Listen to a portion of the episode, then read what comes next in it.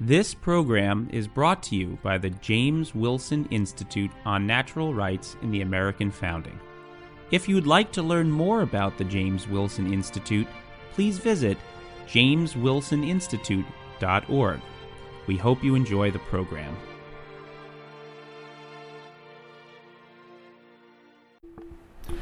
Hello, and welcome to the Anchoring Truths podcast. I'm your host, Garrett Snedeker. Today, we're pleased to be bringing you part two of one of our most significant recent events at the James Wilson Institute.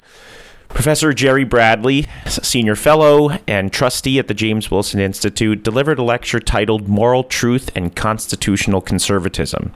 In our last installment of the Anchoring Truths podcast, we brought you part one of Professor Bradley's lecture. We're now pleased to bring you part two. We hope you enjoy the program.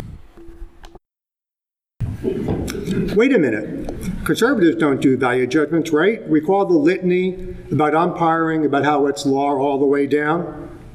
Stanza four. Don't take seriously what the Supreme Court justices say they are doing. Watch what they do. For the roster of issues which require value judgments for their adjudication, faithful to the Constitution, is as long as the road to Zanzibar. And it's a descending pathway. In the heights, you need to identify the historical meaning of a constitutional provision. See stanza one about religion, natural religion, etc., the Bladensburg Cross. This stage in the heights is what's called, I think somewhat strictly but helpfully, constitutional interpretation. A select list of these issues includes laws impairing the obligation of contract, excessive bail, and fines. It includes the guarantees of just compensation for takings in a fair trial. It extends to the meaning of such key constitutional terms as religion, speech, liberty, and a compelled confession. Especially because, following Aristotle here, the meaning best suited in these contexts is to be had by grasping the point, the purpose, the good that a constitutional provision is want that is trying to do. Want to define religion? Figure out what the free exercise of religion clause is for. How is it related to the good of persons? Now, downslope lies the site for constructing doctrine. In Thomas terms, this is determinatio, creating rules and standards deriving them from principles or at least larger norms, but where these rules or standards are determinate enough to actually resolve cases.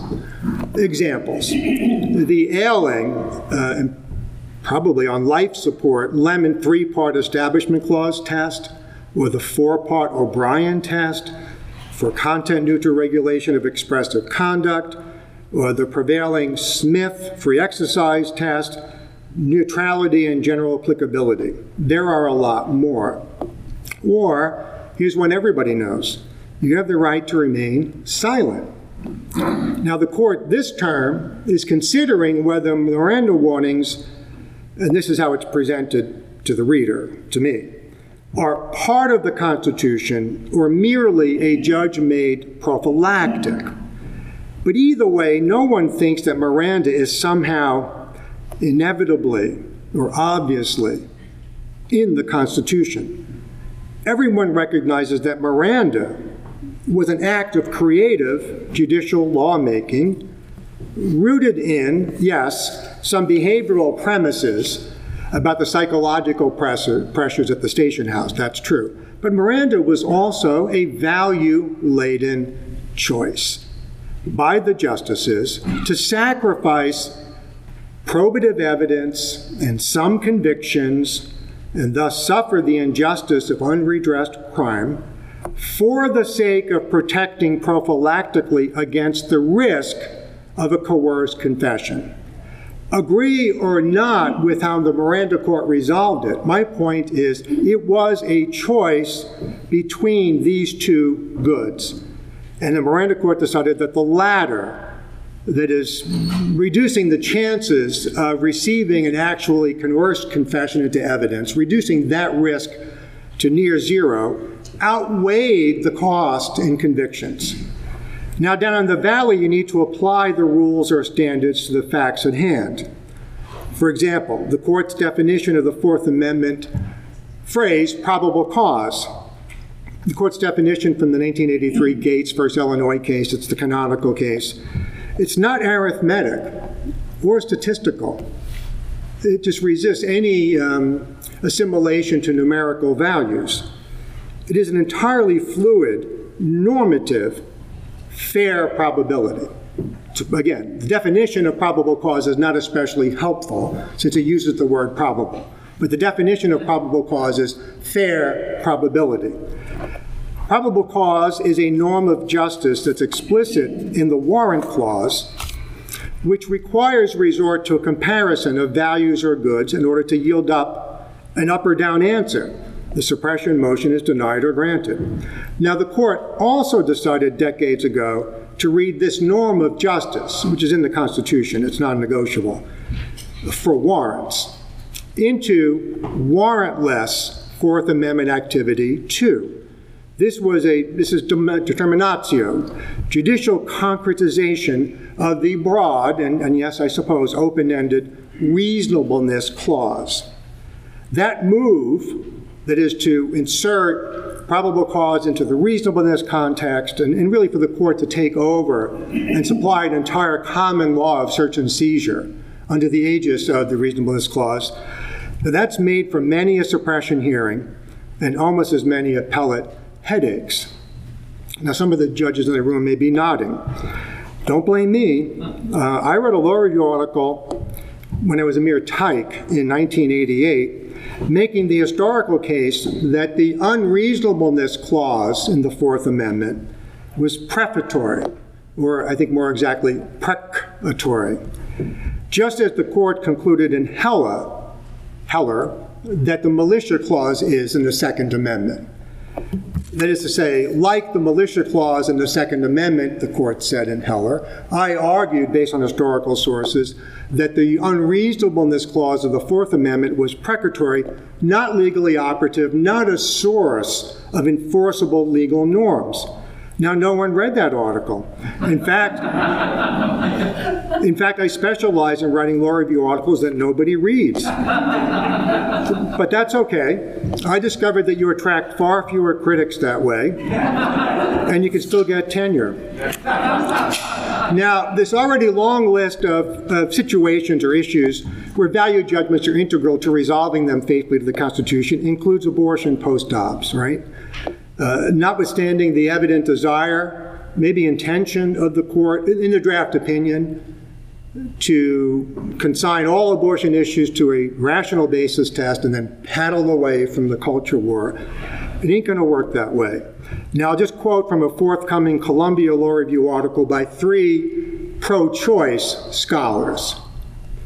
Quote Judges and scholars have long claimed that abortion law will become simpler if Roe is overturned. But that is woefully naive.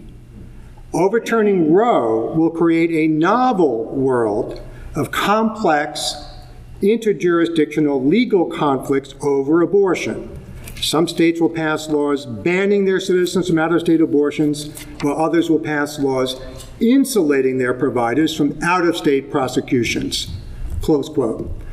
Nothing in the leaked Dobbs opinion suggests to me that these guys are off the mark. Roberts' notion to outsource this whole racket to legislators, I fear, is a pipe dream. What then are we to make of so many judicial protests and Supreme Court nominee protests that it's just a matter of dutifully following the law's command? It's law all the way down. To some extent, it's political pablum, and it's best to ignore it.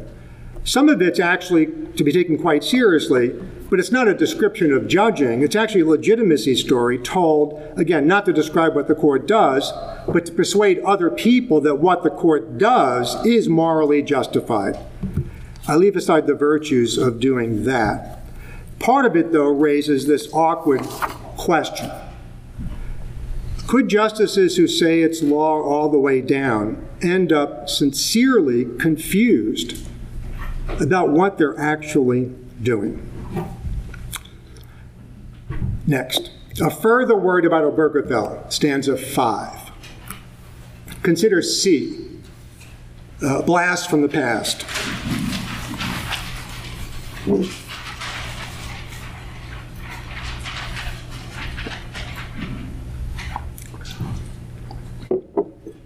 Now in C, it's from Poe versus Ullman. It's a kind of dry run for Griswold. It's a contraception case. Uh, in, this opinion, Harlan actually takes a, I guess you say, a pro-contraception view. I mean, he's a, he's a liberal on contraceptives, meaning he thinks state laws banning contraception should be overturned, as they were a few years later in Griswold. So, he, well, to that extent, he's not an old fogey like me. Okay, C. Harlan makes plain here that marriage is ground zero of legally enforced sexual morality. Okay, this is C. This is not a gloss. This is simply just what I think I see in C. Being non marital is what makes sodomy, fornication, adultery wrong. Wrong enough to warrant criminal punishment. This complex of ideas, again in C, is inextricably wed to marriage as normative for having kids. The point of this project, Harlan also makes plain, is not extrinsic to the project, as if marriage were constructed this way by public authority with the purpose of reducing STDs or raising SAT scores. No. Public authority enforced and should enforce these moral truths about marriage for the sake of, as Harlan says, the moral soundness of the people, their public morals laws. Now for something completely different. D.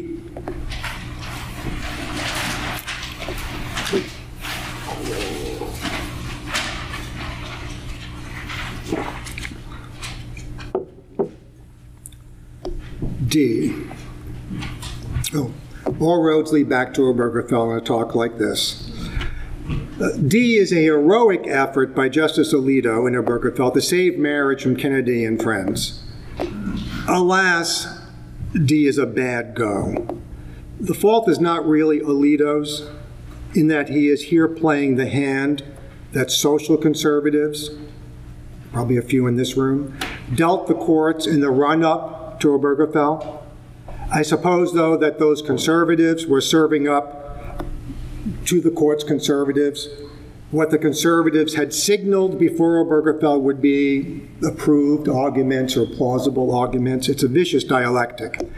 Anyway, when you try to cross conservative moral abstinence with liberal moral promiscuity, Yes, Hadley, you only get the second base, I know.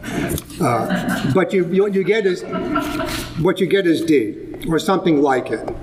That's what you get. D is what you get when you go up against the mystery passage with conservative value neutrality tying your hands. But it's like bringing a butter knife to a gunfight. Okay, in D, normativity, moral normativity about sex is MIA totally gone. The soft statistical preference for locating kids in married households is justified by reference to no one's moral well being, and not at all to the husband and wife, the father and the mother. Okay, the picture, and here I am interpreting or glossing, the picture indeed of the state's relationship to marriage and people's you might say, right to be married, that picture, it's as if marriage licenses are like tax abatements. Okay, both are within Caesar's gift. You receive the privilege of marrying by belonging to some cohort willing to do the state's prescribed work. This marriage is ex ante no one's natural right. This marriage is allotted to those select people who are good prospects to produce kids who avoid the juvie and who are not on Prozac by the third grade. Now, in this view, why should same sex couples be the only ones whose bids for the marriage contract are rejected. Given the stats, why should a couple where neither attended college be permitted to marry? Statistically speaking, are their kids likely to be more truants and maybe end up with a uh, higher average number of arrests? Where either prospective husband or wife lived in a trailer park for more than three consecutive years, and on down market as the state decides who can marry depending upon some projected offspring outcome. Maybe Rochelle Walensky will take charge of these expert judgments too. Now, surely this way of thinking about marriage, indeed, would change the court's decision in Loving versus Virginia in 1967, the interracial marriage case. Biracial kids in Virginia then would have statistically lagged behind their peers on many measures of psychosocial social well-being for the simple reason that they would be social outcasts. And it's a slippery slope from there. I, I say this in all seriousness, a slippery slope from there all the way back to Buck versus Bell. Three generations of imbeciles are enough. Now, the constitutional answer to the same sex marriage question has to be transparent, and neither more nor less, frankly, than the truth about marriage. Meaning, if two men or two women can really marry, then the state would act unjustly if it prohibited them from marrying, even if the state could adduce some statistics saying or indicating that the same sex couples as a cohort bear a slight statistical deficit according to certain metrics for their prospective children. On the other hand, if two men or two women cannot really marry, then that is why the law should not permit them to do so. Pragmatism has nothing to do with it. Okay, E1. E1 is another episode of the same series. E1.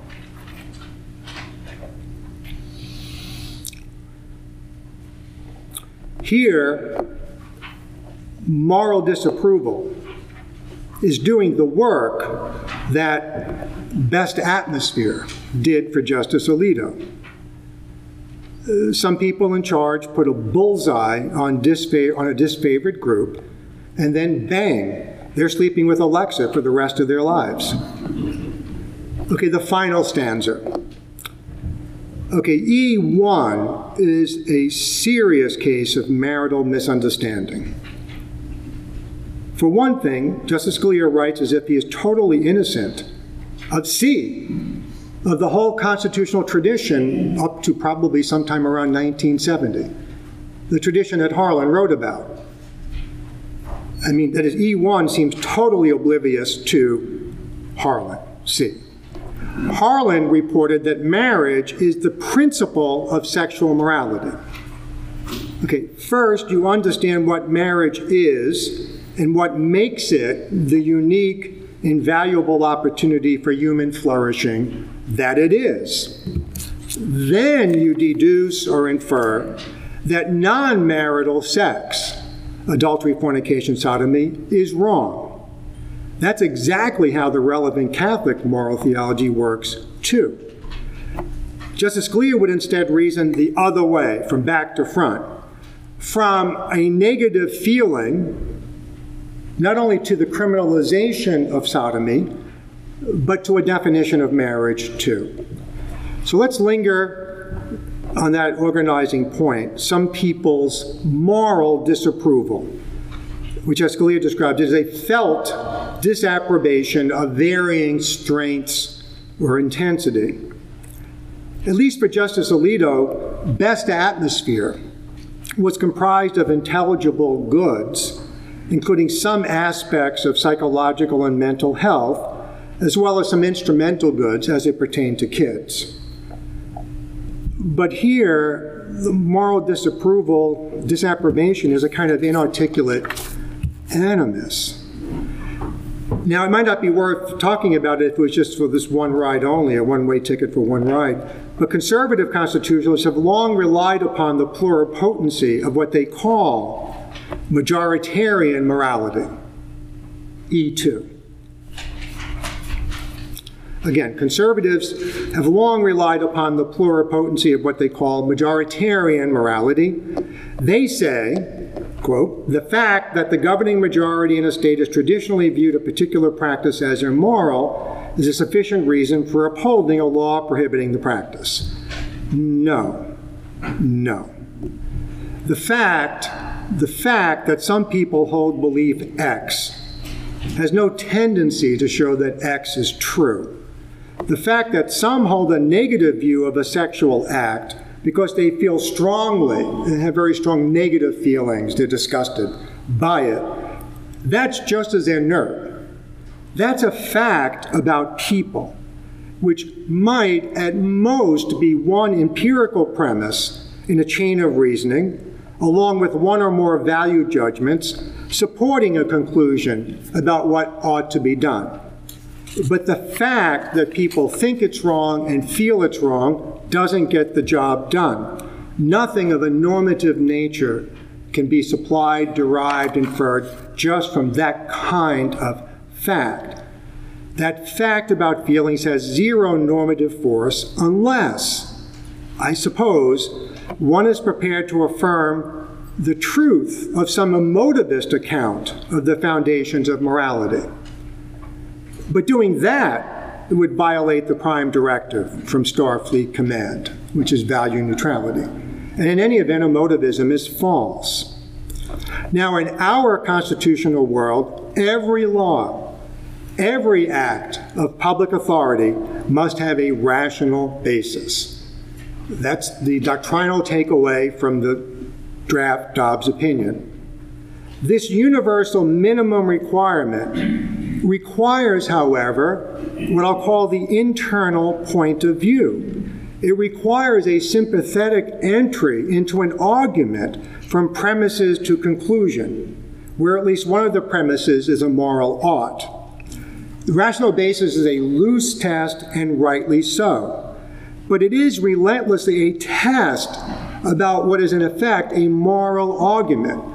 It has to be a test of an argument that concludes with a law. This may be done. This shall be done. This must not be done. This may be done only under certain circumstances. That's what I mean by normative. Any law condemning a sexual practice needs to be made transparent for the reasons why those people, the majority, disapprove of it. For Scalia, it's an opaque fact.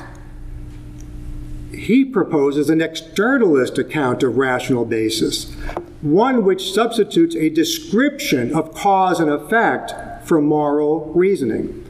Okay, for what it's worth, what would those arguments, those sound rational basis arguments, look like for Scalia's list, E2, of sexual no nos?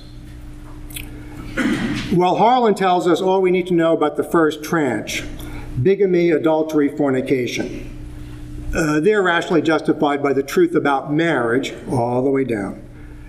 Bestiality is different. It does not yet raise a question about marriage, though one does have to inquire how old is that sheep? Now, bans on incest rest squarely upon another moral norm, one essential to the maintenance of the family as the good that it truly is. Okay, bans on incest expressed legally the moral truth that sibling relationships be non sexual. Okay, that's what makes them sibling relationships, and for their value and for the good of people who are siblings, they must be non sexual. Obscenity. Now, that's a good question. So good, and I see some former students in the audience, but I don't think I examined a few years ago on this question. But three days ago, I examined my constitutional law students on it. I asked them in so many words, what is the rational basis for laws punishing the sale of pornographic webcam performances, and you don't want to know any more about it than that. Now, the answer to that question, what's the rational basis for a law punishing obscene or pornographic webcam performance? Now, the answer is definitely not three part Miller test. If any of you are imagining a student, imagining being a student, and that was your answer, sorry. Uh, the doctrine, the Miller test, does not tell you what, if anything, is wrong with obscenity. It just tells you what counts as porn. And the Supreme Court has not really tried to answer the rational basis question about porn since Warren Burger had a go at it in 1973. Now, the upshot Burger's opinion was in Paris Adult Theater versus Slaton, uh, 73. That's a companion case to Miller. The upshot of that multi page exercise in circularity is F. F. So the court's scare quotes around wrong and sinful in F signal their intent to keep the critical moral viewpoint at arm's length. So called sinful. People say it's wrong. So too the almost unfathomable claim of moral neutrality when asserting that there is a communal injury or a danger to public safety. Yes, there are but it's not a morally neutral conclusion to say that. Not coincidentally, prosecutions for obscenity have gone the way of the dodo bird. The last federal indictment for trafficking, you know, in adult porn, not child porn, but uh, uh, pornography de- depicting or including adult actors. Last indictment, I think, was in 2007 against Ira Isaacs in the Central District of California. State prosecutions are rare, yet we are awash in a sea of sexual filth. Now, there is, of course, another fatal flaw in E2. If the articulated feeling of someone in charge provides a rational basis, then every lawmaking act necessarily has a rational basis, even this one. Daniel?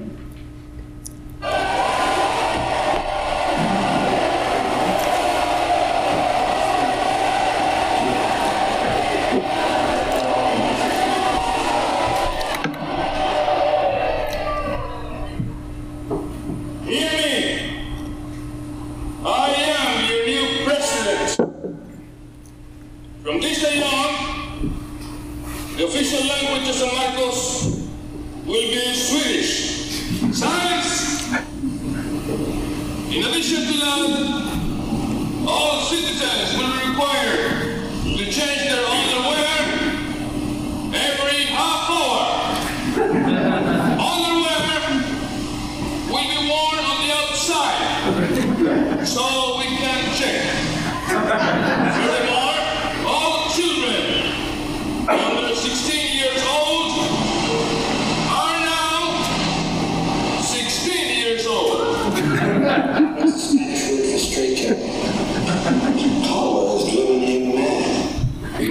Okay, so Bananas is Hadley's second favorite Woody Allen movie.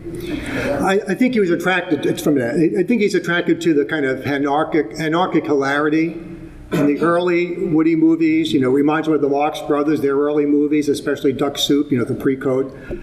But the later movies, you know, got a lot more existential and a lot less funny. Uh, but I mean Woody's movies, not Groucho's. So, in conclusion, the chief reason for conservatives' embrace of moral abstinence is easy to identify. Their peculiar brand of restraint came into being as a strategy to halt the Warren and to some extent the Burger Court's judicial activism. Those were heady days for liberals such as Bill Brennan, Thurgood Marshall, Bill Douglas, and Harry Blackmun. In those days, no one really expected, and few legal professionals even wanted, disciplined constitutional reasoning, so long as the court rolled back tight ass traditions about sexual display and stopped rednecks in their tracks. These liberal justices cited evolving standards of a decent society and said avanti to social justice, so called. Or they thought about analytics the way Blackmun surely did in Roe. Blackmun surely felt that a grateful nation would soon forget any criticisms they had of the content of the reasoning of the opinion in what he predicted would be a kind of bacchanalian revelry celebrating the right to abortion. But that was then, and this is now. The target, the adversary of constitutional conservatism is very, very different now, and it presents in a much less freewheeling way. Business suits have replaced bell bottoms and Madras jackets for the liberals, and it's clear the whole conversation is shifting at a very at a warp speed in anticipation of Dobbs. But the conversation has already shifted radically.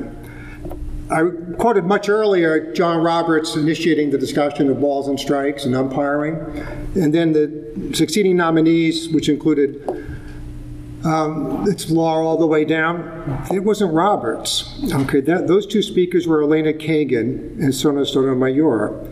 At her confirmation hearing, Kagan also proclaimed, We are all originalists now. Go figure.